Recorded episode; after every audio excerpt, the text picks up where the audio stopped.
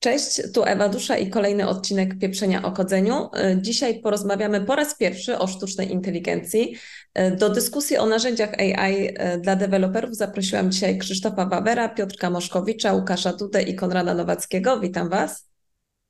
Cześć. Hej, cześć. Cześć.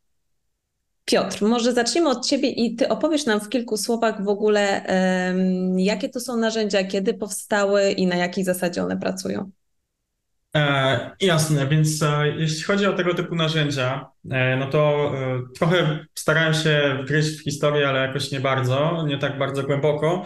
I wydaje mi się, że największą rewolucję tutaj e, mm, e, rozpoczęły generalnie modele LLM, czyli Large Language Models. To są e, modele AI, które pozwalają właśnie na stworzenie takich narzędzi typu e, ChatGPT, który jest najbardziej nam znany. E, Tych modeli oczywiście jest wiele więcej. E, ChatGPT to jest jeden z wielu, rozwijany właśnie przez firmę OpenAI. I te modele e, jednoznacznie pokazały, że można je fajnie wykorzystywać właśnie również w narzędziach deweloperskich. Jeszcze tak dodam mm, w dużym skrócie, że te, te modele LLM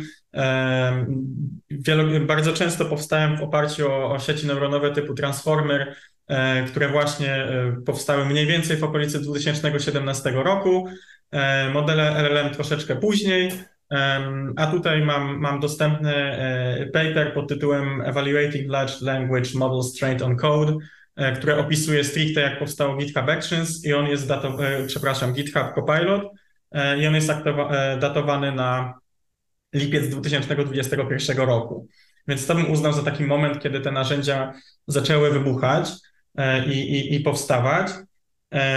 Jeśli chodzi o typy narzędzi, bo myślę, że o tym też warto wspomnieć, bo y, jakby wspomniałem już o Copilocie, o którym powiemy znacznie więcej później, aczkolwiek jakby te narzędzia nie, nie tylko pozwalają na e, pisanie kodu za deweloperów czy uzupełnianie kolejnych linii kodu, e, ale również pozwalają na wiele innych funkcjonalności, o których e, też zaraz konkretnie powiemy, które narzędzia, które funkcjonalności e, udostępniają, ale tak w dużym skrócie e, są to bardzo często narzędzia wspomagające proces code review, e, które zarówno są w stanie pisać podsumowanie e, danych e, części kodu, e, jak i sprawdzanie, czy testy są e, dodane, ewentualnie dopisywanie takich testów, e, jak i również właśnie asystenta code review, e, który również ocenia jakość kodu, e, nie tylko jako programiści.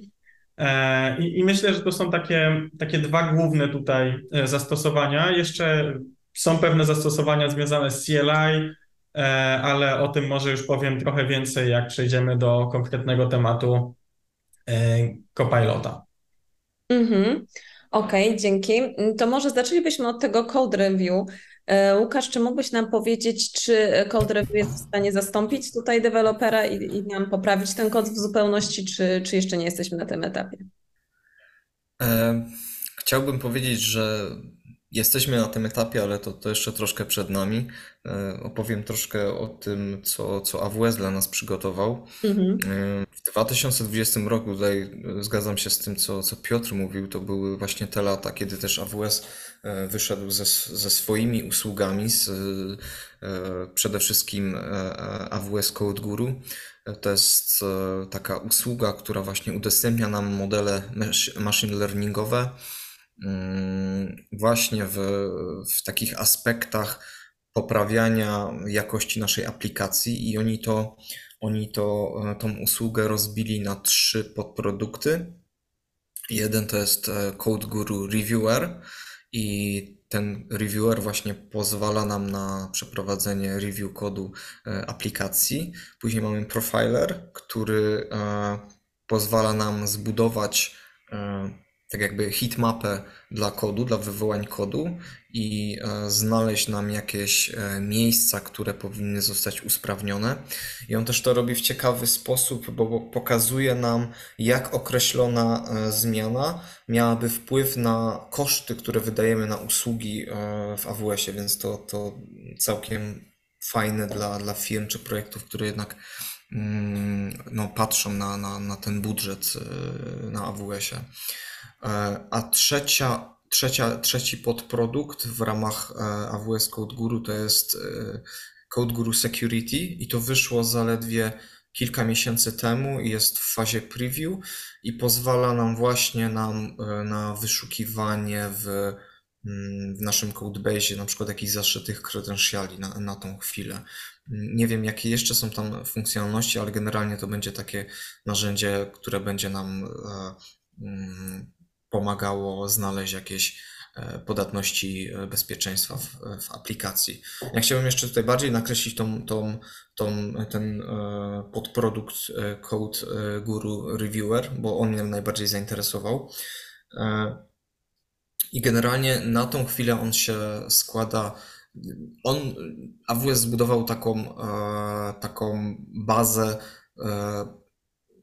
detektorów, tak to nazwali, dla trzech, dla trzech, e, mm, trzech języków, czyli Pythona, e, Java oraz JavaScriptu. I na podstawie tej bazy e, te modele machine learningowe wysyłają, przygotowują nam raport, czy tam coś w naszym codebase zostało znalezione, czy nie. Jeśli chodzi o te, te rekomendacje, to tak jakby w, tej, w ramach tej bazy A- A- e, AWS-owej są dwie podbazy. Jedna to się składa z rekomendacji OWASP-owych, czyli tej całej tego projektu zbudowanego przez, e, mm, przez specjalistów bezpieczeństwa oraz testerów e, Open e, Web Application Security Project, czyli tam są zbierane różne takie reguły, które, które dają e, nam informacje na temat podatności e, bezpieczeństwa w, ra- w ramach e, aplikacji webowych, dla aplikacji webowych. No a druga, ta podbaza to jest, to są wewnętrzne rekomendacje AWS-a odnośnie implementacji tych bibliotek AWS-owych, nie? I tutaj też dostałem jakieś informacje, na przykład, że tam wykorzystanie lambdy zostało źle zainicjalizowane i tego typu, tego typu rzeczy. E, Więc to, to całkiem spoko wygląda na papierze i w teorii, ponieważ jak siadłem do tego i tutaj też przede wszystkim w Code Pepper korzystamy z JavaScripta i chciałem przetestować e, kod JavaScriptowy i to taki testowy kod JavaScriptowy, który AWS przygotował po to, żeby właśnie sobie przetestować tego Code Guru Reviewera, to on nie znajdował mi żadnych błędów. I żeby jeszcze potwierdzić, że ja e, nie zgłupiałem, tak? Ja wziąłem przykłady dla Pythona i tam, owszem, dostałem fajne raporty, dla JavaScriptu nie dostałem żadnego. E, Z drugiej, e, też jeszcze, tak jakby chciałem jeszcze w innym źródle to sprawdzić i jest taki znany provider security, e, taki pionier de facto tego, tego trendu, nazywa się Snyk.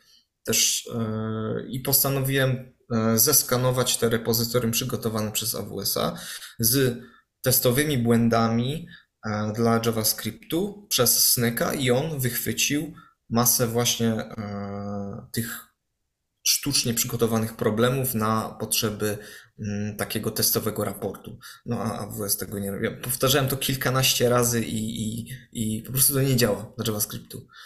Więc jak najbardziej e, tą usługę mógłbym polecić Javowcom i Pythonowcom, ale JavaScriptowcom raczej bym odradził i zdecydowanie e, no, jeszcze długa droga przed nami, żeby to miało ręce i nogi, te, te automatyczne reviewery, e, żeby to naprawdę no, miało taką inteligencję w sobie, w sobie, e, a nie tylko gdzieś tam wyszukiwanie pewnych reguł, które wcześniej zostały zdefiniowane.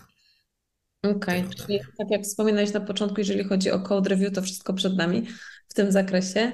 A e, co jeżeli chodzi o jeszcze takie kluczowe narzędzie, czyli narzędzie do uzupełniania kodu i między innymi jest to Code Whisper. Krzysztof, mógłbyś nam powiedzieć? Tak, więc niewątpliwą zaletą kodu Whispera od AWS-a, od Amazona jest to, że jest to narzędzie bezpłatne, którego, które możemy używać y, no, nie ponosząc żadnych kosztów. Wspiera ono te trzy języki, które e, wspomniał Łukasz, e, ale również wspiera Rubiego, którego ja używam na co dzień, dlatego mogłem e, przetestować na podstawie projektu Rubiego. I e, niewątpliwie dobrze, bardzo dobrze sobie radzi, gdy potrzebujemy stworzyć jakiś kod, który jest powtarzalny, jakieś e, interfejsy prze, przemapować strukturę pliku, plików zewnętrznych na kod aplikacji. Y, Wtedy uzupełnia nam kod idealnie, y, tworzy testy jednostkowe bez problemu. Oczywiście to tworzenie wygląda li, dodawanie linijki po linijce, bo on jakby nie tworzy całych metod, tylko y, jakby podpowiada, co w danej linijce powinno się znaleźć. W tych przypadkach radzi sobie wyjątkowo dobrze, co sam byłem zaskoczony. Y, Natomiast y, jeżeli rozpoczynamy tworzenie nowego pliku w kodzie, to nie radzi sobie z dobieraniem nazw klas, które powinny być umieszczone w danym pliku. W Rubim mamy stosowaną pewną konwencję nazewnictwa, jeżeli chodzi o typowe pliki występujące w projekcie. No i niestety tutaj CodeWhisper e, nie do końca sobie radzi. Bardzo często podpowiada, że to są e, pliki zamiast kontrolerów, to są e, modeli bazy danych. Więc e, nad tymi kwestiami CodeWhisper będzie musiał jeszcze popracować, żeby usprawnić to swoje narzędzie. Ja używam na co dzień RubyMine'a. To jest produkt od JetBrainsa, to jest produkt płatny, ale kod Whispera można również używać w tym Visual Studio Code od Microsoftu. I jak podpiąłem e, kod Whispera do RubyMine'a, to tam była też opcja Security Scans. E, W przypadku darmowej wersji e, mamy możliwość wykonania trzech sprawdzeń e, w ciągu miesiąca. Niestety to nie wspierało Rubiego, więc nie mogłem sprawdzić, jak to w przypadku projektów rubiowych wypada. No i w sumie tyle. E, Z moj... e, z... Jeszcze podzielę, podzielę się swoim doświadczeniem, jakie ja mam odczucie odnośnie kodu Whispera. E, Na początku pisałem kod samemu, wiedząc, co chcę napisać. Dopiero gdy Code Whisper już tam po którejś linijce zaczął mi kod podpowiadać, to łapałem się w pułapkę, że pomiędzy moim napisaniem a odpowie- podpowiedzią Code Whispera mi mijają no, milisekundy, no, może nie cała sekunda, ale to jest ten czas, gdzie ja zacząłem czekać i zastanawiać się, co on mi podpowie zamiast jakby pisać od razu. Więc e, AI w tym wypadku według mnie może być lekką pułapką dla programistów, bowiem spowoduje, że e, z czasem, jak będziemy coraz bardziej używać AI, to się rozleniwimy i nie będziemy e, i nie będziemy mm, pracować nad y, zapamiętywaniem kodu, który tworzymy. Mhm. Tak. Więc y, według mnie to może być lekkie zagrożenie dla mnie. Okej, dla samego dewelopera. Tak. Okej, dobra, dzięki. To Piotrek, chciałam wrócić do Ciebie, bo już zapowiadałeś, że więcej opowiesz o Copilocie, a to jest chyba jedno takie z najpopularniejszych, jak nie najpopularniejsze narzędzie, jeżeli chodzi o uzupełnianie kodu. Em, tak, no to wracając do Copilota, em, nie ale postar- starałem się przeczytać jak najbardziej ten, ten e, scientific paper, o którym już wcześniej wspomniałem. Em, Chciałbym go w pewnej sensie też w, pewnym, w pewnej części streścić, nie konkretnie opowiadając o Copilocie, ale ogólnie o tym całym ekosystemie, dlatego że em, w ramach tego papera też na przykład został stworzony fajny framework do testowania tych modeli w kontekście jakichś miarodajnych metryk, które oznaczają, jak dobry ten model jest. E, W porównaniu czy do klasycznego GPT-3, czy właśnie ten kodeks, który bazuje właśnie na GPT-3. E, Również chciałbym poruszyć, w, w jaki sposób ten, ten, ten model powstał, na jakich danych on jest uczony, E, a dopiero potem bym chciał przejść do, do moich odczuć z, z Copilotem, a finalnie też chciałbym co nieco wspomnieć o, o nowszej wersji, czyli o Copilot Xie. Więc jeśli chodzi e, tutaj o ten framework, to tutaj panowie stworzyli zestaw problemów, które są testowane dla AI. E, Oni generalnie wyszli z założenia, że najbardziej ich interesuje generowanie kodu z docstringów. czyli e, piszemy na przykład krótką dokumentację funkcji i sygnaturę funkcji, e, no i liczymy, że AI nam dopełni e, po prostu cały kod funkcji. I to jest to, na czym, na czym autorzy tego artykułu się skupiali. I utworzyli, powiem szczerze, nie, nie wgłębiałem się jak dużą ilość, ale pewną ilość takich syntetycznych problemów, które, które ewaluowały jakość tego modelu. E, Zauważyli, że ChatGPT, czyli GPT-3, praktycznie sobie bardzo kiepsko wtedy, podkreślam wtedy, to jest środek 2021 roku, e, radził z problemami związanymi z kodem. E, I, I stwierdzili, że oni chcą stworzyć właśnie swój własny model bazujący na GPT-3, który będzie bardziej nauczony na kodzie. Tylko skąd ten kod wziąć? No, jako iż panowie, e, panowie by, a to jeszcze warto zaznaczyć, panowie byli pracownikami OpenAI, e, czyli GitHub sobie podszedł do OpenAI i powiedział, ej, wiecie co, moglibyście nam taką usługę stworzyć, byłoby super. I, i, i taka, taka usługa została faktycznie przez OpenAI wtedy dostarczona, bo o ile się dobrze orientuję, kolejne wersje Copilota już są rozwijane wewnętrznie e, poprzez, poprzez GitHuba. E, oczywiście tam kapitałowo to te wszystkie spółki są powiązane, bo GitHub należy do Microsoftu, Microsoft zainwestował kupę kasy w OpenAI, więc to wszystko gdzieś tam się jakoś e, razem żyje w jednym ekosystemie. Ale wracając do tych danych, panowie w maju 2020 roku, czyli widać, że chwilę te prace trwały, e, chociaż w zasadzie twierdząc, że paper wypuszczony w lipcu, a dane zaczęli zbierać w maju, a zazwyczaj się zaczyna od zbierania danych, to tak w 2-3 miesiące udało im się zrobić GitHub Copilota, to w sumie całkiem dobry wynik. E, I jako training dataset wykorzystali oczywiście GitHuba i publiczne repozytoria, więc tutaj już w pewnym sensie nam rozwiązuje się problem, na, jakich, na jakim kodzie e, testujemy, e, przepraszam, uczymy te sieci, mianowicie wykorzystany został kod dostępny publicznie, zgodnie z licencjami, więc tutaj nie ma mowy o o jakimkolwiek złamaniu tutaj tego prawa. E, Panowie stwierdzili, że jeszcze przefiltrują ten, to, tą bazę i stwierdzili, że interesuje ich głównie język Python E, i znaleźli 179 gigabajtów e, plików Pythonowych, które mają maksymalnie 1 megabajt. Tu jakiś constraint sobie zrobili, stwierdzili, że większe pliki nie mają sensu. E, Również e, wyfiltrowywali pliki, które miały średnio, e, średnia linia kodu w tym pliku była dłuższa niż 100 znaków.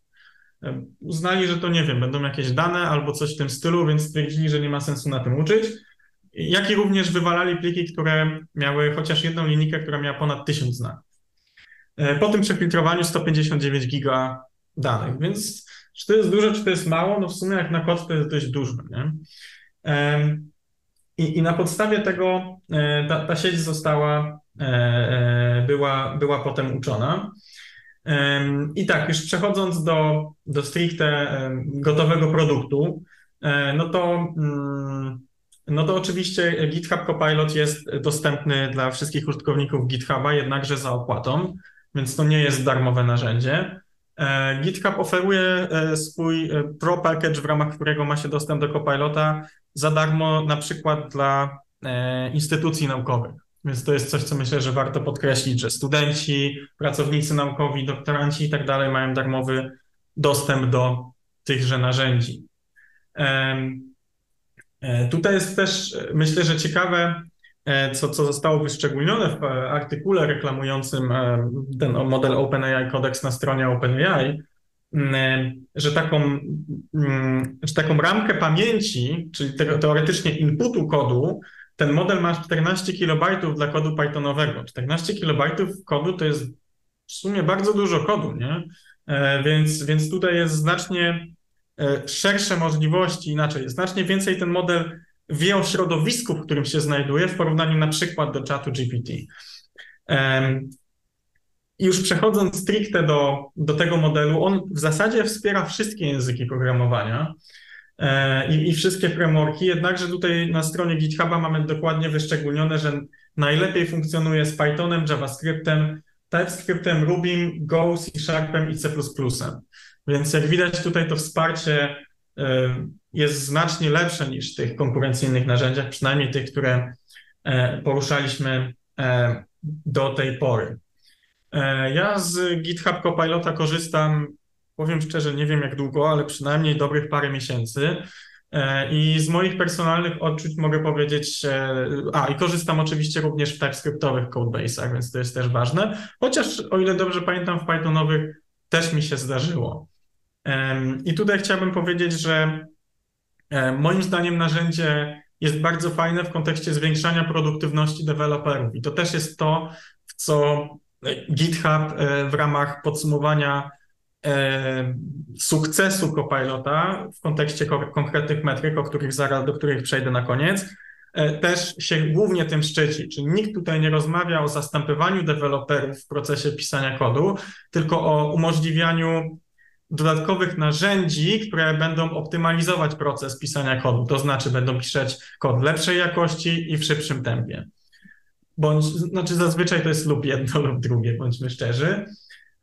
Jeśli chodzi o, o, o to, co tutaj było wcześniej wspominane w kontekście Code Whispera i to, że należy poczekać na odpowiedź od AI, zgadza się, to też się jak najbardziej zdarza, jednakże wydaje mi się, że w IntelliJ'u, bo ja korzystam z kolei z IntelliJ'a, działało to całkiem przyzwoicie i nie byłem znudzony czekając na odpowiedź od AI.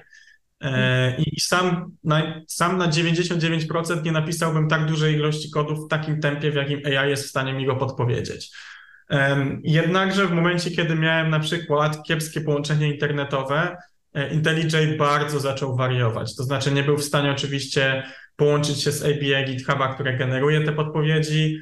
E, Ilość zużycia pamięci, wykorzystywa- ilość pamięci używanej przez edytor e, skakała do ogromnych wartości typu 20 gigabajtów, więc e, e, no tutaj IDE praktycznie zaczynało bardzo powoli działać, więc to jest coś, o czym trzeba pamiętać. Jeśli ma się kiepskie połączenie z internetem, ja nie wiem, czy to u mnie, czy co, ale po prostu bym sugerował wyłączenie, e, wyłączenie tego narzędzia. E, Jak już wspominałem na początku, e, GitHub Copilot ma nowszą wersję, Copilot Exa, opartą o model GPT-4. E, Ta wersja jest dostępna tylko w ramach whitelisty. Najpierw trzeba być, trzeba być posiadaczem dostępu do GitHub Copilota, żeby móc się za- zapisać na, na tą waitlistę i potem GitHub przyznaje dostępy do tego narzędzia. Udało mi się uzyskać dostęp do tego narzędzia, jednakże jak wcześniej wspominałem, ja korzystam głównie z IntelliJ'a, a z powodu tego, że to jest jeszcze beta, e, GitHub Copilot X jest wspierany tylko przez Visual Studio i Visual Studio Code. E, Jednakże specjalnie na chwilę e, przeskoczyłem sobie do, do Visual Studio Code'a, sprawdzając, jakie ciekawostki tutaj są oferowane przez to narzędzie. I tutaj e, nie skupiałem się bardziej na stricte autouzupełnianiu kodu w kontekście porównaniu, czy jest znacznie lepszy, czy może gorszy od Copilota zwykłego. E, Dlatego, że powiem szczerze, GitHub Copilot jako narzędzie do podpowiadania kodu jest dla mnie wystarczająco dobre.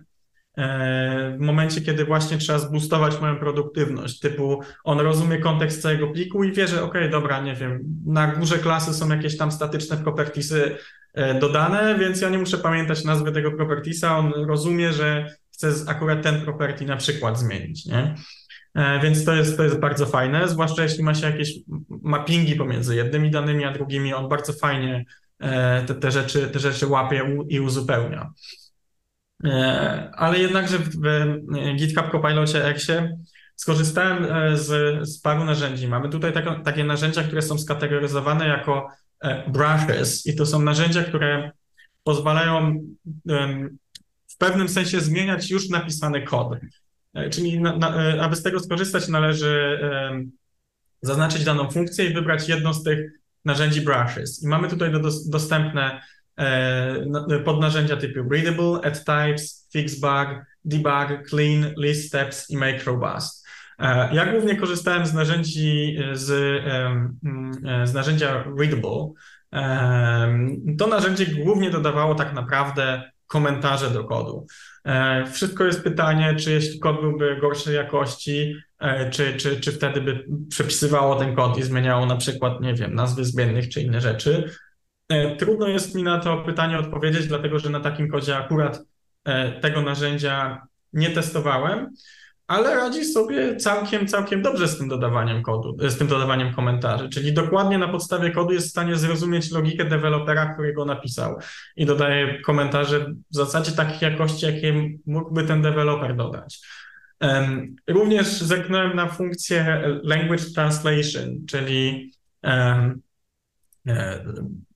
przepisanie kodu z jednego języka na inny.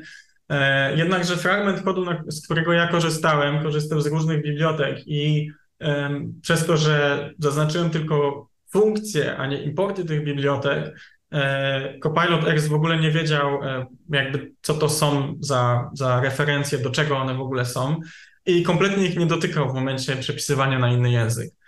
Więc jeśli tutaj korzystamy z jakichś bibliotek zewnętrznych, no to albo musimy spróbować zaznaczyć szerszą ilość kodu i zobaczyć, jak on się wtedy zachowa, ale zakładam, że nie będzie tutaj żadnych jakichś rewelacji w stylu, nie wiem, odwoła się do e, PyPy'a i sprawdzi, czy taka biblioteka istnieje w Pythonie. Raczej, raczej aż tak daleko idących rzeczy bym nie, bym nie oczekiwał. E, kolejną rzeczą, którą postanowiłem sprawdzić, to jest pisanie unit testów. Polega to na podobnej zasadzie, czyli zaznaczamy konkretną funkcję i GitHub Copilot X umożliwia nam funkcjonalność czatu. Czyli to nie jest tylko konkretne opcje, które mamy dostępne z, z poziomu IDE, ale również możemy z tym AI e, normalnie czatować, tak jak z czatem GPT. E, I on właśnie wie na przykład, że w innym okienku mamy zaznaczone, w innym tabie mamy zaznaczoną konkretną funkcję i jeśli mu napiszę generate unit tests for my code, on weźmie ten kod, który jest zaznaczony i napisze dla niego unit testy. E, Jeśli chodzi o pisanie unit testów, piszę całe test case'y pełne, e, włącznie z inicjalizowaniem e, stubów i tak dalej, tak Tutaj akurat konkretnie testowałem na fragmencie kodu, który dodawał, mm, dodawał nody do bazy grafowej, do Neo4j, e, więc on bez problemu tutaj sobie zrozumiał, że jest ten NeoDriver, nie poradził sobie z zainicjalizowaniem NeoDrivera, jednakże napisał e, komentarz, że trzeba ten NeoDriver zainicjalizować, ale już na przykład ładnie po sobie posprzątał, czyli w m, w funkcjonalności after all e, ten, ten driver do bazy danych zamknął. No i tutaj akurat były dwa, dwa brancze kodu, że tak powiem, i wygenerował rozsądne test case'y, jak dla mnie. Co prawda, minus taki to były de facto testy integracyjne, czyli on dodawał te rzeczy do żywej bazy danych, nie próbował stabować bazy danych mm, i tutaj nie posprzątał po sobie. To znaczy, po odpaleniu tych testów, te nody, które zostały dodane do bazy, do bazy danych, tam zostaną. E, Czyli on twierdzi, że to jest jakaś taka baza danych specjalnie utworzona na potrzebę testów, nie? Więc takie, takie jakieś założenie tutaj poczynił w, między, e, w międzyczasie. E, aczkolwiek wydaje mi się, że to jest dość niezła funkcjonalność, dlatego że mało kto korzysta z Neo4j, tak mi się wydaje, a tym bardziej w TypeScriptie, Mm, więc, więc no ładnie sobie poradził z tymi testami. Naprawdę byłem, byłem pod mocnym wrażeniem tego. E, Cały zestaw narzędzi Copilot Xa udostępnia nam również Copilot X CLI. I to jest narzędzie, które, e, gdzie w, w linii komend wpisujemy, co chcielibyśmy zrobić, a on podpowiada nam całą komendę, którą powinniśmy e, po prostu odpalić w tym CLI-u.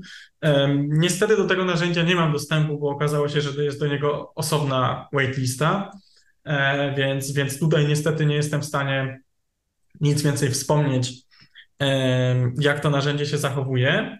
E, I trzecim takim pakietem od tego Copilot Xa, trzecim narzędziem w ramach tego pakietu jest właśnie narzędzie do Code Reviews. E, Jest to narzędzie, które podsumowuje pull requesty, czyli ono nie stara się zastąpić programisty w celu oceny kodu, ale bardziej stara się na przykład pisać ładne opisy pull requestów na podstawie tego kodu, który został dodany, aby programista nie musiał tego pisać i aby inni programiści wiedzieli, co zostało konkretnie zmienione. Również to narzędzie, powiem szczerze, nie do końca wiem, jak to w 100% działa, ale stara się wykrywać, czy dodany kod jest e, otestowany. Czyli on w jakiś sposób wykrywa, czy w całym codebase mamy unit testy do tej konkretnego, konkretnej części kodu, którą dostali, dodaliśmy w ramach pull requesta. I ewentualnie, jeśli nie ma, no to dodaje to oczywiście jako, jako not passed check do pull requesta, ale również stara się te testy zaproponować. e, jakieś dodatkowe test case'y czy całe, czy całe testy. E, Tak przynajmniej, tak przynajmniej stara się go e, reklamować, reklamować GitHub. E, Więc wydaje mi się, że tutaj jest cały bardzo, bardzo, bardzo ciekawy zestaw narzędzi, e, który jeszcze cały czas e, się rozwija, ale już w tym momencie naprawdę wydaje mi się, że tutaj GitHub jest, jest bardzo, bardzo przodującą, przodującym, przodującą firmą, która, która tutaj się, się w te narzędzia zagłębia, co również pokazuje, jakby jest w stanie pokazać po metrykach, że im, im dłużej ludzie korzystają z tych narzędzi, im one bardziej są rozwijane, e, tak naprawdę acceptance rate, e, czyli um, ilość e, e, e, podpowiedzi, które zostały zaakceptowane, przedzielone przez ilość podpowiedzi, które zostały wygenerowane, jest na poziomie około 35%. Czyli średni deweloper co trzecie zgadza się z co trzecią podpowiedzią od AI, nie? E, Więc wydaje mi się, że to jest całkiem, całkiem, niezła, całkiem niezły wynik. E, GitHub się chwali w artykułach e, sprzed dwóch miesięcy o, o, o impakcie swojego narzędzia na ekosystem, że zaoszczędzili półtora tryliona dolarów w, w pensji deweloperów w pewnym sensie i że, że ich narzędzie mm, dodało produktywność na poziomie 15 milionów deweloperów? Więc to jest, są naprawdę potężne, potężne liczby. E, Myślę, że jeszcze do tych danych e, za jakiś czas e, w podsumowaniu podejdzie, przej- przejrzymy sobie jeszcze dokładniej, ale, ale myślę, że w takich słowach bym generalnie opisał GitHub Copilota jako w tym momencie takie przodujące narzędzie, które wyznacza, wyznacza naprawdę, naprawdę trendy. Mhm, dzięki. Wspomniałeś już na samym początku, że jest to płatne narzędzie. Wiem, że ty, Konrad, testowałeś e, jego darmowy odpowiednik. E, Jak to poszło? Jakie widzisz plusy, minusy, gdzie on tutaj wygrywa, gdzie przegrywa z Copilotem?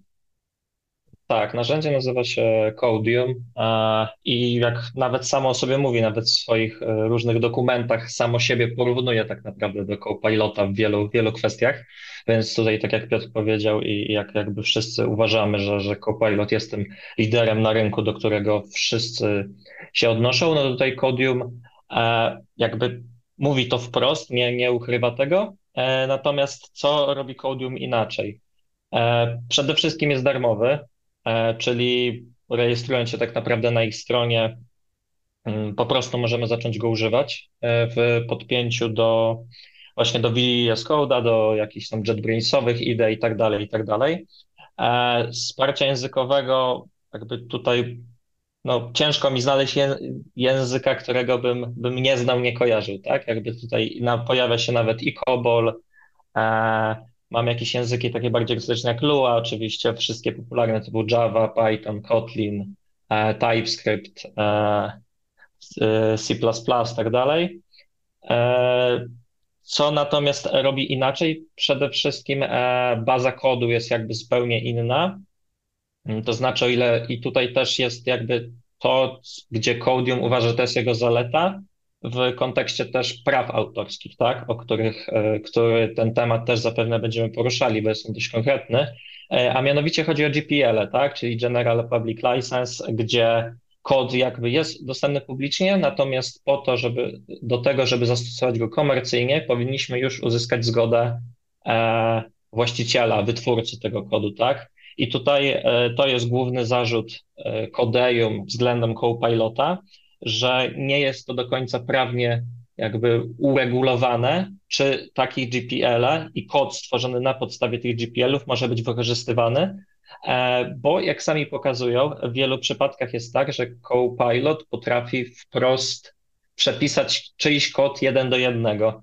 I udowodnił to jeden z deweloperów, jest to też do znalezienia na dokumentacji, gdzie on wprost jakby wpisał mm, po prostu swoją funkcję i Copilot wypluł mu e, całą, całą ca, tak naprawdę jego kod, po prostu jeden do jednego, tak? Jakby tutaj nie, nie zastanawiając się, od razu, od razu, e, od razu wypluł całość kodu. E, Codeium działa też troszeczkę inaczej, bo poza tym, że właśnie mają ten ograniczony zbiór danych, Po drugie, nie analizują, jakby nasz kod nie jest wysyłany, powiedzmy, do ich bazy, tak? Oni sami o tym mówią, że nasz kod nie jest tutaj współdzielony, oni pracują na tej stałej bazie.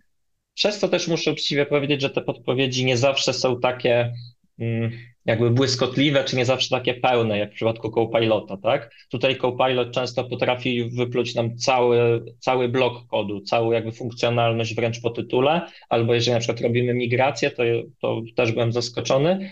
No, proste dodanie kolumny, ale generalnie od razu jakby Copilot na podstawie też innych tych plików migracyjnych e, wypluł tak SQL-kę na dodanie kolumny i od razu też zrobił e, tear down w przypadku, gdyby migracja się nie powiodła, tak? E, więc, więc to też było ciekawe. E, No natomiast w przypadku Kodeją widać, że tutaj jest ta analiza jakby robiona na bieżąco i on dopiero na podstawie parametrów, jakie zdefiniujemy, dojdzie do tego samego miejsca co Copilot, tak? Natomiast dopiero jeżeli my zaczniemy stricte definiować pewne zmienne, nazywać je, on dopiero wtedy jest, jest w stanie na tej podstawie iluś linijek kodu sobie to przeanalizować. E, Co jeszcze pokazują jakby w przypadku Kodeją, w przypadku jakby samego właśnie podejścia do GPL-ów, to to, że e, jeżeli będziemy chcieli napisać taką licencję GPL-ową, to Codeium nam jej nie podpowie. Po prostu nie jest w stanie, bo nie miał tego w swoich plikach testowych. E, Natomiast w przypadku Copilota pokazują na filmiku, no jakby linijka po linijce jest taki standardowy GPL, tak do, do wygenerowania. E, I oczywiście to jest wersja darmowa, mm, więc wiadomo, że może mieć jakieś ograniczenia, ponieważ jak wiemy, firmy chcą zarabiać, więc jest też wersja Pro, e, ale jeszcze, albo nie, to może jednak opowiem o wersji Pro. W wersji Pro jest, y, są jakby dwie, dwie albo taka jedna duża koncepcyjna zmiana, mianowicie, że my wtedy ten, ten cały silnik e, jakby kodu możemy trzymać u siebie na serwerze, tak? To znaczy możemy mieć swoją instancję tego analizatora i wtedy pozwolić Codeium już analizować nasz kod, ale jakby wewnętrznie, co znowu daje nam takie bezpieczeństwo, e, że no, nasz kod nigdzie nie wycieknie, tak? Umożliwi, mamy to wszystko jakby pod naszą kontrolą, ten, ta nasza instancja, nasz serwer, który sobie postawi, na którym postawimy sobie ten, ten, tę wersję Pro e, Codium, nie, no nie będzie się wtedy tak naprawdę komunikowała z żadnym światem zewnętrznym, tak? To jest takie ich rozwiązanie i to też ma właśnie zapewnić lepsze dopasowanie do naszego repozytorium, bo wtedy jak najbardziej e, Codium w tej wersji Pro postawiony i instancji postawionej u nas e, przeskanuje nam cały, całe nasze repozytorium, tak? Więc już pisać, pisząc kod będzie się starał jakby podpowiadając e, do, dopasowywać do tego stylu, który mamy i do, i, i do tego, jak, jak piszemy, tak?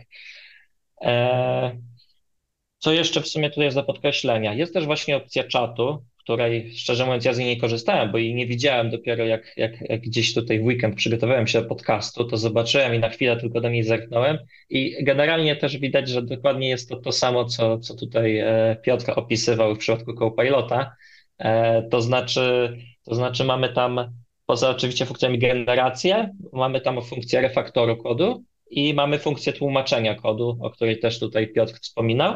E, Jest też funkcja właśnie, która pewnie jest podobna do tych komentarzy, to znaczy explain, tak? Czyli znowu wyjaśniania bloków kodu, tak dalej, tak dalej. Więc tutaj też e, jakby widać, że pomysły są te same, albo jedni ściągają od drugich, ciężko tutaj powiedzieć, tak? No, z drugiej strony e, w tę stronę idziemy, żeby, że, że, chyba tutaj ciężko jest od jakieś nowatorskie powiedzmy, tak, rozwiązanie, no bo te funkcjonalności, których potrzebujemy jako deweloperzy są stale. E, Co do samego porównania, e, zaczynałem od Codium jako powiedzmy darmowej, tak, tej wersji alternatywy. E, Tak naprawdę bardzo mi się przyjemnie z niego korzystało, e, podpowiadał szybko, ale raczej były to pojedyncze linijki, rzadko kiedy bloki kodu. E, Zmiana na Copilota dla mnie to jednak była jakby duża zmiana w takiej produktywności. Jednak rzeczywiście Copilot jest naprawdę w stanie bardzo szybko generować całe bloki kodu, które wymagają albo tylko zerknięcia, albo jakiejś takiej małej in ingerencji, typu zmiany jakiegoś warunku, przefiltrowanie czy cokolwiek, ale to są zazwyczaj takie małe, drobne zmiany. Jeżeli funkcja nie jest nie wiadomo jak skomplikowana, no i też oczywiście, jeżeli nadaliśmy jej odpowiednią nazwę, tak, bo on często bardzo dobrze właśnie sobie radzi, jeżeli funkcja ma taką nazwę, która wprost mówi, co, co tam ma się zadziać. E, I tak naprawdę to chyba tyle. W sensie ja osobiście naprawdę polecam pobawić się Codium, bo, bo jest to moim zdaniem ciekawe narzędzie. Jest to świetny e, koncept. Na ten moment te wszystkie funkcjonalności są darmowe i oni sami mówią, że one będą darmowe. Natomiast no, istnieje po prostu szansa, że te funkcjonalności, tak jak oni piszą, które kosztowały ich zespół więcej wysiłku, w przyszłości nie będą się pojawiały w wersji darmowej, tak? Tylko po prostu będą wyłącznie dla wersji Pro. No i jest to jakby uczciwe podejście. No i uważam, że też, że też ciekawy pomysł na, na takie reklamowanie swojego produktu, tak? Bo jednak można zacząć trochę się z tym pobawić dosłownie za darmo i nic tu tak naprawdę nie kosztuje.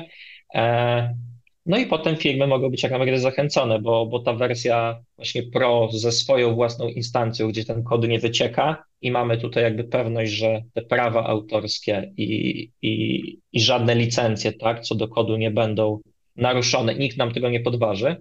E, Wydaje się dosyć ciekawą opcją, szczególnie w, powiedzmy w biznesach, które dość mocno się obawiają takich, tak, e, pomówień, czy, czy właśnie takich jakichś działań e, wśród, wśród względem swojej konkurencji, tak, powiedzmy. Mhm. Dzięki. AI i jakby jego narzędzia są taką dziedziną, która nieustannie się rozwija i nadążenie jakby za tymi wszystkimi update'ami e, na pewno jest bardzo trudne i jestem ciekawa i myślę, że nasi, nasi słuchacze też, skąd czerpiecie wiedzę taką teoretyczną, skąd wiecie, że są wypuszczone jakieś najnowsze wersje tych narzędzi, oprócz tego, że sami je testujecie później tak ta wasza wiedza się buduje, jak to już niejednokrotnie wspominaliście, to czy są może jakieś strony temu dedykowane, jakieś kanały na YouTubie, skąd się dowiadujecie o tych narzędziach? Może ja, ja powiem szczerze, że korzystam tylko z YouTube'a i, i nie spędzam jakoś bardzo dużo czasu stricte, stricte na szukanie nowych narzędzi, czy to w kontekście AI, czy, czy, czy, czy innym. E, Jest na, na, na YouTubie taki, taki dość znany kanał e, Fireship, e, Mhm. który w powiedzmy dość zabawny i czasami ironiczny sposób porusza tematyki związane ogólnie z programowaniem, bym powiedział. E, No i z tego powodu, że generatywne AI jest ostatnio bardzo dużym trendem, no to oczywiście wiele filmików na ten temat e, się tam pojawiało i to jest fajne źródło, mm, które, które informuje nas o, o nowych, ciekawych narzędziach, które, które się pojawiły. E, Natomiast w kontekście głębszego researchu, no to właśnie już znając nazwy tych narzędzi, ja zawsze wolę sobie wejść na stronki tych narzędzi, popatrzeć. Jako swego rodzaju reprezentant środowiska naukowego bardzo lubię zobaczyć, czy są jakieś e, właśnie e, artykuły naukowe idące za tymi narzędziami, które trochę głębiej precyzują, na jakiej zasadzie te narzędzia działały i w jaki sposób powstawały. I myślę, że to jest takie, takie moje podejście w tym temacie. Okej, ktoś ma jakieś inne źródła? Ja, ja dodam od siebie, że, że też polecam ten kanał na YouTubie Fireship, jest, jest fas, fantastyczny po prostu, te przedstawione te wideo są naprawdę super. E, No, naprawdę polecam. To jest taki dosyć nietypowy program i e, może program, e, nietypowy kanał. I no, masę różnych e, problemów programistycznych jest dotykanych z różnych spektrum. A jeśli chodzi o AI z mojej strony, to ja mogę polecić taki agregator e, właśnie tych różnych projektów AI-owych, się nazywa AI e. No i tam mamy różne takie e, skategoryzowane te projekty, na przykład na design, na audio, także na coding, jakieś tam fun, fun tools, live assistant. E, Mamy też e, specjalną kategorię na darmowe toole i jakieś tam ostatnio dodane, więc jak ktoś chce być na czasie, e, no to, to, to jest fajne, fajne źródło, mm, żeby, żeby to śledzić. Mhm. Okej, ym, przy swoich wypowiedziach podkreślaliście e, na konkretnych przykładach, że jednak te narzędzia AI są bardziej pomocą, wsparciem, że jednak nie da się tego zrobić bez dewelopera. Czy myślicie, że tak przyszłościowo kiedykolwiek to może się zakończyć na tym, że w zupełności te narzędzia e, zastąpią pracę programisty, nawet w niektórych e, dziedzinach, czy jednak ta, ta, ta kwestia właśnie prawa autorskiego skutecznie jednak będzie będzie tego bronić, bo już wiemy, że są kraje albo firmy, które już na tym etapie wprowadzają zakaz w ogóle korzystania z tych narzędzi, e, bo później właśnie są e, problemy z tego wynikające. Macie jakieś swoje takie prywatne przemyślenia w tym temacie? Czyli ja myślę, że kwestia praw autorskich tutaj chyba nie będzie aż takim problemem. Znaczy, to zostanie na pewno w jakiś sposób albo uregulowane, albo tak choćby patrząc właśnie na to Codium, o którym patrzyłem, wprost powie, że nie korzystamy z niczego i tyle. Tutaj też właśnie zapomniałem dodać, że Copilot trochę jakby też postarał się z tym powalczyć i zastosował postfilter, który miał odrzucać GPL ze swoich wyników. E, Problemem jest natomiast to, że wystarczy zmienić tam bodajże kolejność e, para, parametrów czy argumentów i to też właśnie Codium pokazuje i, i znowu dostajemy ten sam kod GPL-owy 1 do 1.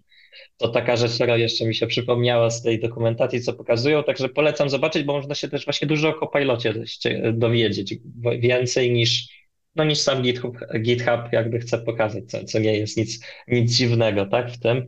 E, Także ja myślę, że prawa autorskie nie wiem, czy będą problemy. Ja myślę, że to będzie kwestia jakiejś tutaj też regulacji, bo, mm, bo pytanie, czy też właśnie nieświadome na przykład wykorzystanie kodu, czy albo inaczej, czy dwie osoby w jednym momencie nie mogły dojść do tego samego, tak? No, teoretycznie mówimy, że nie, jeżeli to jest patent tak dalej, i tak dalej, no to wiadomo, kto pierwszy, ten lepszy z jednej strony. Ale w przypadku kodu, no jest to dosyć bardzo skomplikowane jakby, no bo no bo tym zazwyczaj nie jest pomysł, który nie wiem, w sensie jakiś kawałek kodu nie jest y, zazwyczaj czymś, mm, nie wiem, nieosiągalnym dla większości, tak? Jest po prostu jakimś czyimś pomysłem, ale nie do końca możemy to nazwać, że to jest jakiś przełom, jakieś wydarzenie czy cokolwiek innego, tak?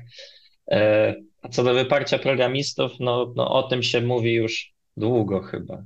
W sensie tak, ja, ja to kojarzę, że już takie tematy typu AI zastępuje programistów, to już wał, były wałkowane jakby przed w ogóle pojawieniem się Copilota czy innych tego typu e, e, rozwiązań. E, I tutaj chyba ciągle jednak dochodzi to, że po pierwsze jednak analiza wymagań też jest jakaś potrzebna od strony programisty, tak? I ta umiejętność dopasowywania się i też takie właśnie agile'owe działanie, czyli wymagania zmieniające się w trakcie.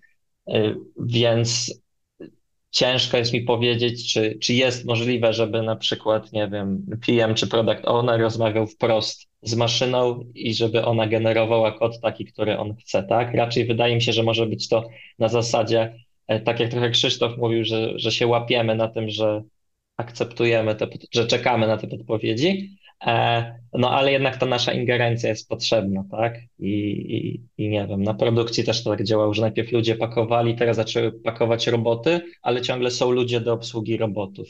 I myślę, że to jest bardziej kwestia zmiany takiego trochę, no nie wiem, mindsetu, takich jakby e, port, portfela czy portfela umiejętności, w sensie swoich, tak? Umiejętności dostosowania się do, do tego, do narzędzi, które mamy, po to, żeby być wydajniejszym. E, ale no dalej, dalej programiści moim zdaniem będą, będą potrzebni w takiej czy innej roli, niekoniecznie w takiej stricte, jak, jak, jak są teraz, tak? Ja się tak zastanawiam właśnie nad tym problemem e, praw autorskich i kurczę, no nie do końca mi się wydaje, że, że to zostanie łatwo rozwiązane. No bo tak jak teraz mamy ten, to porównanie Codenium versus Copilot, tak? No to Copilot, z tego co rozumiem, w ogóle nie sprawdza tych, tych licencji, tak, Piotr? Czy tam jest jednak jakiś po E, Znaczy, jak tutaj, jak tutaj zostało wspomniane, jest ten postfiltr, ale no Mhm. to działa jak działa, nie? No A i to on jest by generalnie default wyłączony, przepraszam, to mi się przypomniał, jest by default wyłączony, a jak go włączysz, to dużo gorzej działa Copilot, co też jest ważne do dodania. No to, to generalnie się tyczy chyba wszystkich, yy, wszystkich wyników, które są jakimś yy, e, które są generowane przez AI w różnych obszarach, nie? Czy to generowanie grafiki, muzyki, czy czegokolwiek, że, że po prostu tam te e, sprawy sądowe e, powstają, co, coraz więcej jest, e, coraz więcej tych, tych autorów oryginalnych prac, tak, e, domaga się jakichś, e, jakichś pieniędzy od właśnie dużych korporacji, które korzystają z tych, z tych, z tych kawałków, czy to, czy to sztuki, czy, czy kodu i tak naprawdę robią z tego duże pieniądze. I ja nie wiem, jak, jakoś po prostu nie czuję tego, żeby osobne państwa, czy, czy nawet jakieś regulaminy jednej dużej firmy czy korporacji, która powie, o teraz nagle to jest wszystko, wszystko ok, tu prawa autorskie, my, my jesteśmy zgodni z wszystkim, tak, no jakoś to, jakoś to nie wierzę. I ja myślę, że to będą musiały powstać takie regulacje na, na bardzo wysokim poziomie między, między państwami, czy, czy na przykład w ramach jakiejś Unii Europejskiej, czy, czy w ogóle jakieś światowe, no bo to, to jest zbyt duży, zbyt duży temat, nie? Bo to, co jest ukryte za tymi modelami, no to może być tam wszystko i de facto nikt aktualnie nie jest w stanie tego dochodzić, co na bazie czego budowane są e, modele AI-owe. Czyli wszystkie Tak. regulacje jeszcze też przed nami, prawda? Jeszcze tak de facto nic nie Tak, jest. tak jest moje zdanie. Tak, no to y, a, a, autorzy artykułu, y, który, o którym już wcześniej mówiłem, którzy, który traktuje o, o, o tym y, modelu Codex, który, y, który działa, na, na którego podstawie działa GitHub Copilot, y, dopisali cały rozdział y, pod tytułem Broader Impacts and Hazard Analysis, Mhm. y, który właśnie opisuje y, kilka czynników, które oni byli w stanie byli, byli w stanie zauważyć jako jakieś ryzyka. E, I oczywiście jednym z nich jest legal implications. E, I oni tutaj bronią się w, te, w dość interesujący sposób. Mianowicie e, twierdzą, że AI bardzo rzadko podpowiada jeden do jeden taki sam kod, jaki był w training secie. I oni nawet tutaj mówią, że to jest rzadziej niż 0,1% przypadków i że oni sami stworzyli całe, całe badania na ten temat. Em, więc a, trudno powiedzieć, jak to ocenić, nie? No bo, bo jeśli nie jest jeden do jeden to samo, no to, to legalnie będzie trudno uznać, że to jest ten sam kod, nie? Jeśli nawet drobne rzeczy zostały zmienione, to myślę, że odpowiednio dobrzy prawnicy by sobie tam poradzili e, z, z powiedzeniem, że nie, to przecież zostało samo napisane, nie? Oni jeszcze tutaj mają parę innych ciekawych przemyśleń, typu wpływ na środowisko. Przecież uczenie tych modeli maszynowych wymaga ogromnej ilości a, a, mocy obliczeniowej, e, więc, więc, a, więc e, jak, jak na to też jeszcze oczywiście spojrzeć. E, e, oczywiście a, rzeczy, które wyniknęły również z ChatGPT, e, czyli jakiś bias, e, to znaczy te narzędzia są e, gotowe do generowania treści, e, powiedzmy, m, ogólnie niestosownych e, w kontekście e, czy to, e, m, m, czy to treści jakichś rasistowskich i tak dalej, i tak dalej. Te same problemy mogą potencjalnie, oczywiście nie w takim samym skutku, ale mogą potencjalnie występować w tych narzędziach generatywnych w kontekście kodu. Nie? Niekoniecznie to będzie kod rasistowski, ale, ale, ale właśnie jakiś taki bias e, może, może tutaj, e, może tutaj wy- występować. Oni tu jeszcze bardzo zwrócili na bardzo ciekawą rzecz, o której myślę, że rzadko się rozmawia, a mianowicie jest tutaj taki podrozdział nazwany misalignment, e, który opisuje to, że narzędzia tego typu mogą specjalnie podpowiadać kod gorszej jakości, mimo tego, że byłyby w stanie podpowiadać kod lepszej jakości, dlatego że kontekst, który mają, czyli kod napisany przez dewelopera, jest gorszej jakości. Więc te narzędzia dostosowywują się do naszych codebase'ów, co czasami może wpływać negatywnie na jakość tego kodu, nie? E, Więc to jest dość, dość ciekawe zagrożenie, o którym myślę, że mało kto wspomina. E, No i oczywiście to, o czym na samym początku w, w, e, na samym początku rozmawialiśmy, czyli over-reliance. E, czyli brak po prostu kontroli nad tym kodem, który to AI wygeneruje. E, No i to oczywiście niesie za sobą wszelkiej maści ryzyka bezpieczeństwa, praw autorskich, to, że potencjalnie ten kod wygląda jakby miał działać, ale nie działa, lub kod wygląda, że rozwiązuje nasz problem i wygląda, że działa, ale tak naprawdę nie rozwiązuje naszego problemu. Jeśli tego typu rzeczy będą, będą przeaczane i, i ludzie będą zbyt bardzo z ufnością korzystać z tych narzędzi, no to automatycznie przejdziemy do coraz gorszej jakości. W kontekście tego, czy AI nas zastąpi, no cały czas muszą być dane, na których te modele się uczą, nie? Więc e, czy dojdziemy do takiego etapu, że AI będzie pisać e, kod i sama się będzie na tym kodzie uczyć? Pewnie prędzej czy później tak, ale pytanie, czy to będzie właśnie dobre, nie? Na jakiej podstawie ten kod zostanie najpierw wygenerowany. I, i, I to jest pytanie, czy po prostu jakość te, tego kodu podpowiadanego przez te narzędzia nie będzie coraz gorsza. To nam pokazał ChatGPT.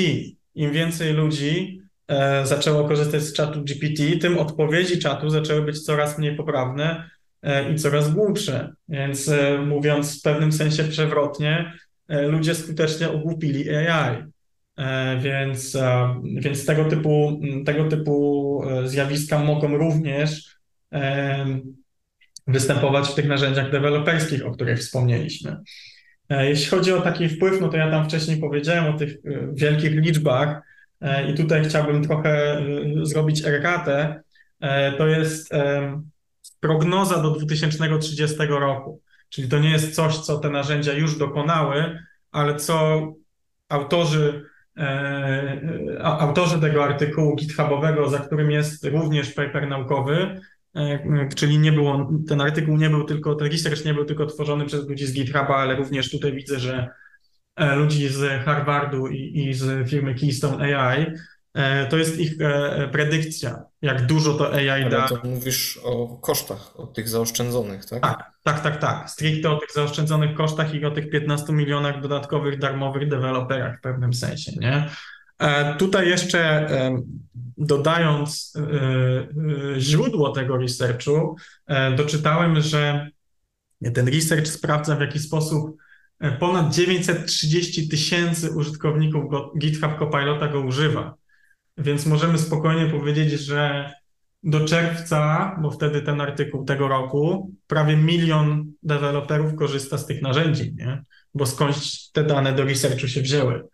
Więc myślę, że to też jest dość ciekawa, e, ciekawa liczba, która pokazuje, że naprawdę sporo, sporo ludzi z tych narzędzi korzysta. No, I tutaj jeszcze w ramach tego, tego researchu mogę powiedzieć, że e, GitHub podkreśla, że najbardziej korzystne te narzędzia są dla juniorów, dla deweloperów mniej, z mniejszym doświadczeniem. Podejrzewam, że wynika to stricte z tego, e, to jest już moja dywagacja, więc nie, nie, nie jest to na podstawie żadnego artykułu ani żadnych danych, ale podejrzewam, że wynika to głównie z tego, że e, deweloperzy mniej doświadczeni najczęściej rozwiązują problemy powtarzalne. Nie, nie są to jakieś grube researche, grube implementowanie nowych technologii, tylko problemy, które już gdzieś kiedyś albo były podobne rozwiązane, albo nawet takie same. Więc w takich przypadkach AI oczywiście jest w stanie e, dużo lepiej rozwiązać tego typu problemy. Okej, dzięki. Bardzo dużo Tylko pytanie jak z uczeniem, tylko pytanie jak wtedy z uczeniem się tych deweloperów, jeżeli dostają trochę gotowca, nie? No tak, no tutaj to over reliance, nie? To jest zawsze pytanie, jak organizacja, która korzysta z takich narzędzi, ja- jaką kulturę korzystania z takich narzędzi prowadzi, nie? E, Ja osobiście patrzę na te narzędzia jako narzędzia, które zwiększają produktywność, nie? I oczywiście każdą linię, którą, którą ten, te narzędzia napiszą za mnie, ona jest oczywiście wnikliwie oceniana. Znaczy wnikliwie, no może nie wnikliwie, bo bądźmy szczerzy, to jest linia kodu, ale jest oceniana, nie? To nie jest tak, że cokolwiek e, tutaj, tutaj jest dodawane. Pytanie właśnie, w jaki sposób wyedukowani zostaną, zwłaszcza, zwłasz- zwłaszcza młodsi deweloperzy, e, którzy z takich narzędzi będą korzystać na co dzień, nie? Jak, jak duże zaufanie będą mieć. I tutaj właśnie myślę, że duża pałeczka jest po stronie e, czy to menadżerów zespołów, czy to właśnie jakichś team leadów, e, czy, czy liderskich e, osób e, deweloperskich w danych zespołach, żeby wypracowały dobrą strategię i dobre zrozumienie właśnie zalet, wad i zagrożeń tego typu narzędzi. Tak, Ja tak. właśnie żeby- tutaj widzę e, pewne zagrożenie dla osób, które wchodzą w IT jako programiści, bo jeżeli AI będzie im podpowiadać kod, tak, no to nie będą aż tak wnikliwie analizować e, kodu i e, pisać kodu samemu, a wiadomo, że znaczy są takie badania, że jeżeli coś piszemy samemu, czy to na klawiaturze, czy nawet ręcznie, ręcznie jest dużo lepiej, no to zapamiętujemy dużo, lep dużo, dużo lepiej to, co wytworzyliśmy, tak? Więc e, poleganie w całości lub w większości na, na AI może długoterminowo odbić się na jakości. Czyli co poziom seniority, od którego można korzystać z Copilota w firmach? To postulujemy dzisiejszą rozmową? Myślę, że jest to kolejny dowód na to, że nie da się zastąpić człowieka właśnie sztuczną inteligencją, bo gdzieś ten mentor, ten senior jednak będzie wciąż ważny, żeby się od niego uczyć, nie? A nie od, nie od narzędzia. Też, też jeszcze tak nawiążę do tego, bo ostatnio miałem dyskusję właśnie z, tam z kolegą, że w tych czasach postpandemicznych, kiedy w większości w IT przeszliśmy na pracę zdalną, sytuacja, w której jest się juniorem i idzie się do e, kuchni napić kawy i pogadać ze starszym kolegą, bo on ma taki problem, trochę znika i dla tych ludzi staje się bardzo trudne, moim zdaniem, e, uczenie się nowych rzeczy, mm, i rozwiązywanie problemów w sposób poprawny z pomocą tam jakichś bardziej doświadczonych kolegów, nie? E, I myślę, że myślę, że kiedyś, kiedyś było więcej możliwości, e, żeby właśnie w tym, tym e, świecie rzeczywistym, że tak powiem, odezwać się do kogoś, nie? Myślę, że, że mm, młodzi deweloperzy mają teraz ciężej, nawet mimo tego, że mają, mogą sobie kupić subskrypcję na Copilota, tak? To, to, to jednak nie jest to samo. To jest moja opinia. No ja myślę, że tutaj proces code review o, musi być bardzo istotny, nie? I, I zarówno pod względem właśnie uczenia tych młodszych deweloperów, jak i wyłapywania potencjalnych błędów AI, nie? A czasami ten proces code review jest spychany gdzieś tak na bok i, i, i szybko przewertowywany jest ten kod. A tak naprawdę mam wrażenie, że no, z powodu tego, że potencjalnie ta część kodu, spora część kodu może być generowana automatycznie, należałoby się jemu e, dużo bardziej przyjrzeć, to właśnie nie przez jedną osobę, nie? tylko właśnie w, w ramach procesu code review przez szersze grono. Okej, i może tym optymistycznym akcentem, że jednak czynnik ludzki jest niezbędny w naszej pracy sobie zakończymy. Bardzo Wam e, dziękuję za dzisiaj, za tą dyskusję i przybliżenie nam plusów, minusów e, tych narzędzi. Myślę, że, że jednak zostaniemy przy tym, że jednak wspomagają one bardzo produktywność i Was w Waszej codziennej pracy. E, e, I dzięki Wam wielkie, do usłyszenia, nasi słuchacze. Cześć. Dzięki. Cześć.